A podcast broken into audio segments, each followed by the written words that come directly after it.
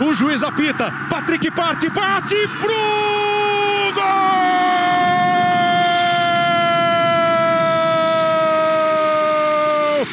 Gol de garoto, gol de título, gol do Palmeiras!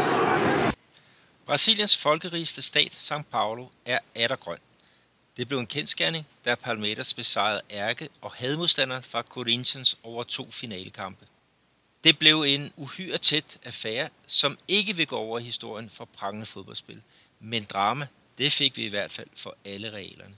Det unge midtbanetalent Patrick de Paula blev, som du kunne høre i indledningen, helten, da det hele skulle afgøres. Velkommen til endnu en omgang Brasilbold Blitz. Det er podcasten, hvor vi popper op og i en mere koncentreret form tager os af de seneste nyheder i brasiliansk fodbold. Denne udsendelse er som altid lavet i samarbejde med Guaraná Antarctica. Mit navn er Peter Arnholdt, og jeg vil tage dig igennem afgørelsens stund i staten med de 44 millioner indbyggere. Og selvfølgelig får du også nogle af de sidehistorier, der hører til, når vi snakker brasiliansk fodbold. Men først lidt om disse mesterskaber. Campeonato Paulista er en ud af 27 delstatsmesterskaber, som indleder det brasilianske fodboldår.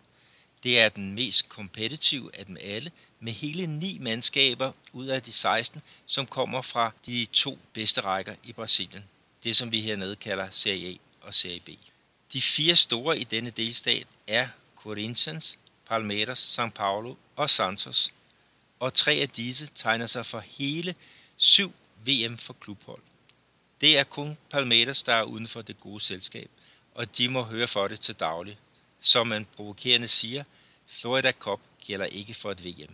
Men finaler er altså lige med 2 hold, og dem, der skulle afgøre dette års mesterskab, var Corinthians og Palmeiras. Det er altså 2 klubber, der råder over 40 millioner fans, så der er rigtig mange, der har noget på spil ved sådan en kamp. Men altså 2 finaler, og man kunne egentlig godt have nøjes med en. Der var alligevel ingen tilskuere i disse pandemitider, men det er fodboldforbundet i São Paulo ligeglad med. De skal fremvise kampe, så tv-kanalerne er tilfredse. Den første finalekamp på Arena Corinthians var i onsdags. Opgøret endte 0-0, og det virkede egentlig bare som en transportstrækning. Ingen ville risikere noget, og alle ventede egentlig på at slippe hestene løs i finale nummer 2. I weekendens returkamp på Allianz Parque fik vi så al den drama og intensitet, som vi manglede i det første opgør. Vi måtte dog vente med det første mål til efter pausen, og det var Palmeiras, der tog teten. 4 minutter inde i den nye omgang steg Luis Adriano højt til værs, og på ægte angribermanér pandede han bolden ned i jorden og op og ind i nettet bag keeperkæmpen Cássio.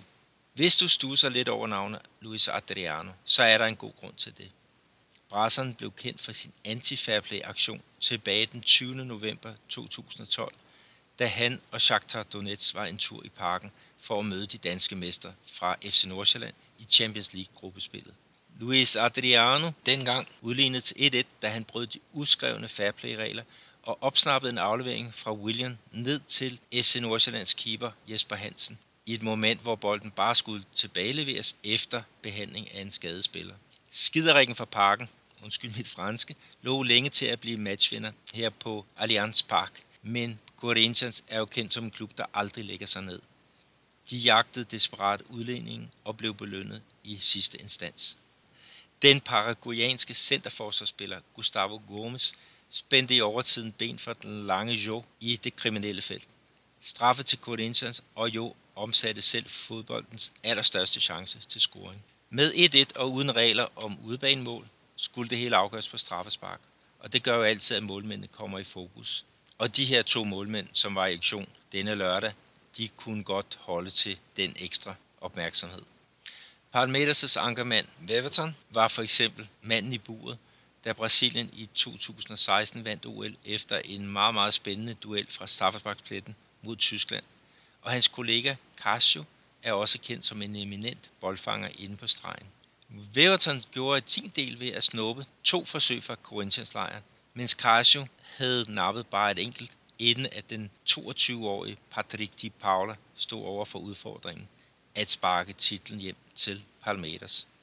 Midtbanetalentet viste sig kold som en grøngravers røv i tvekampen med keeperkæmpen og bankede bolden op i Jakob, som det jo hed i gamle dage. Kæmpe jubel og stor forløsning for Palmeiras. Det er første gang i 12 år, at de grønne vinder dette lokale mesterskab, og det gør kun glæden ekstra stor, at man forhindrede Corinthians i at vinde titlen for 4. år i træk. Der er en lidt interessant historie koblet til Palmeiras og de 10 års titeltørke i São Paulo. Træneren, der førte klubben frem til triumfen tilbage i 2008, var som enten samme, som fik brudt forbandelsen her i 2020. Det er selvfølgelig legenden Wanderley Luxemburgo, og Lucha, som han bliver kaldt, kan bare det der med titler på de her kanter. Den 68-årige træner er nu oppe på 9 São Paulo-mesterskaber, og det er rekord. At han så har været forbi 10 klubber i mellemtiden, det er så en anden snak.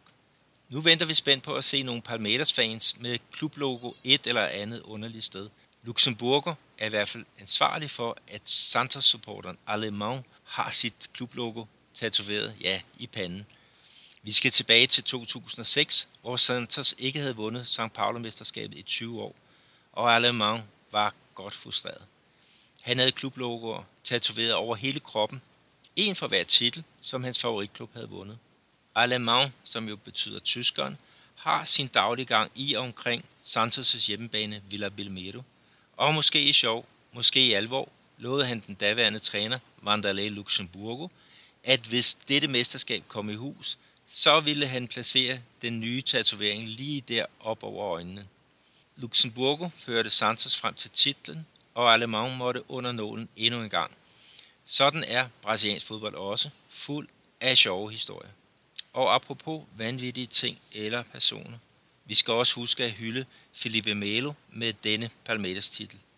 Den 37-årige eks-landsholdsspiller har ikke tabt sit vinderinstinkt, og han er i øjeblikket anfører for dette Palmeiras-mandskab på godt og ondt.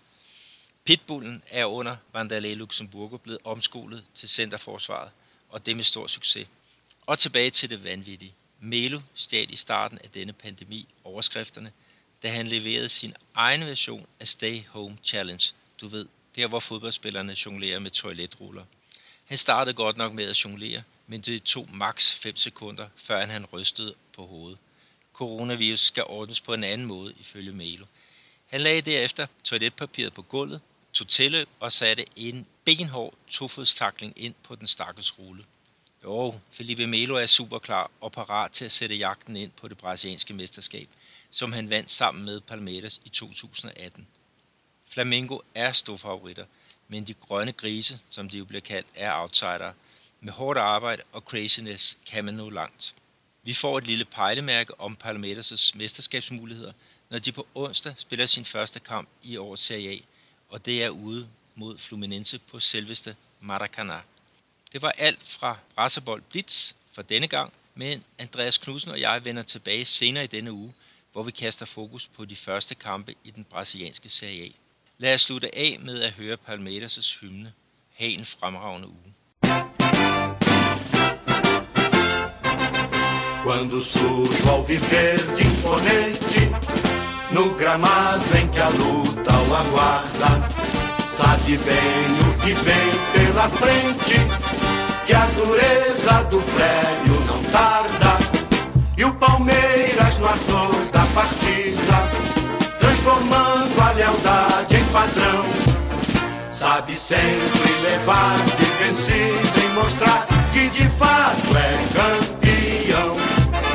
Defesa que ninguém passa, linha atacante de raça, torcida que canta e vibra.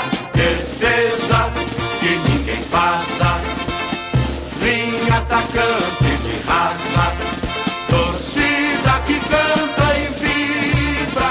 Por nosso alviverde inteiro, que sabe ser brasileiro, ostentando a sua fibra.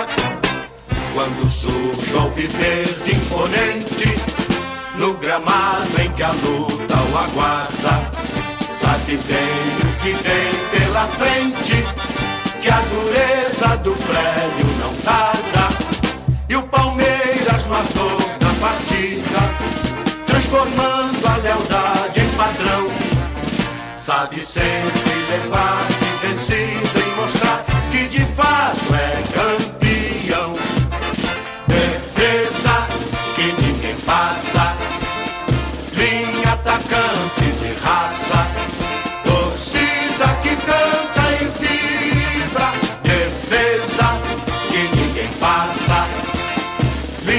atacante de raça, torcida que canta e vibra por nosso alviverde inteiro, que sabe ser brasileiro.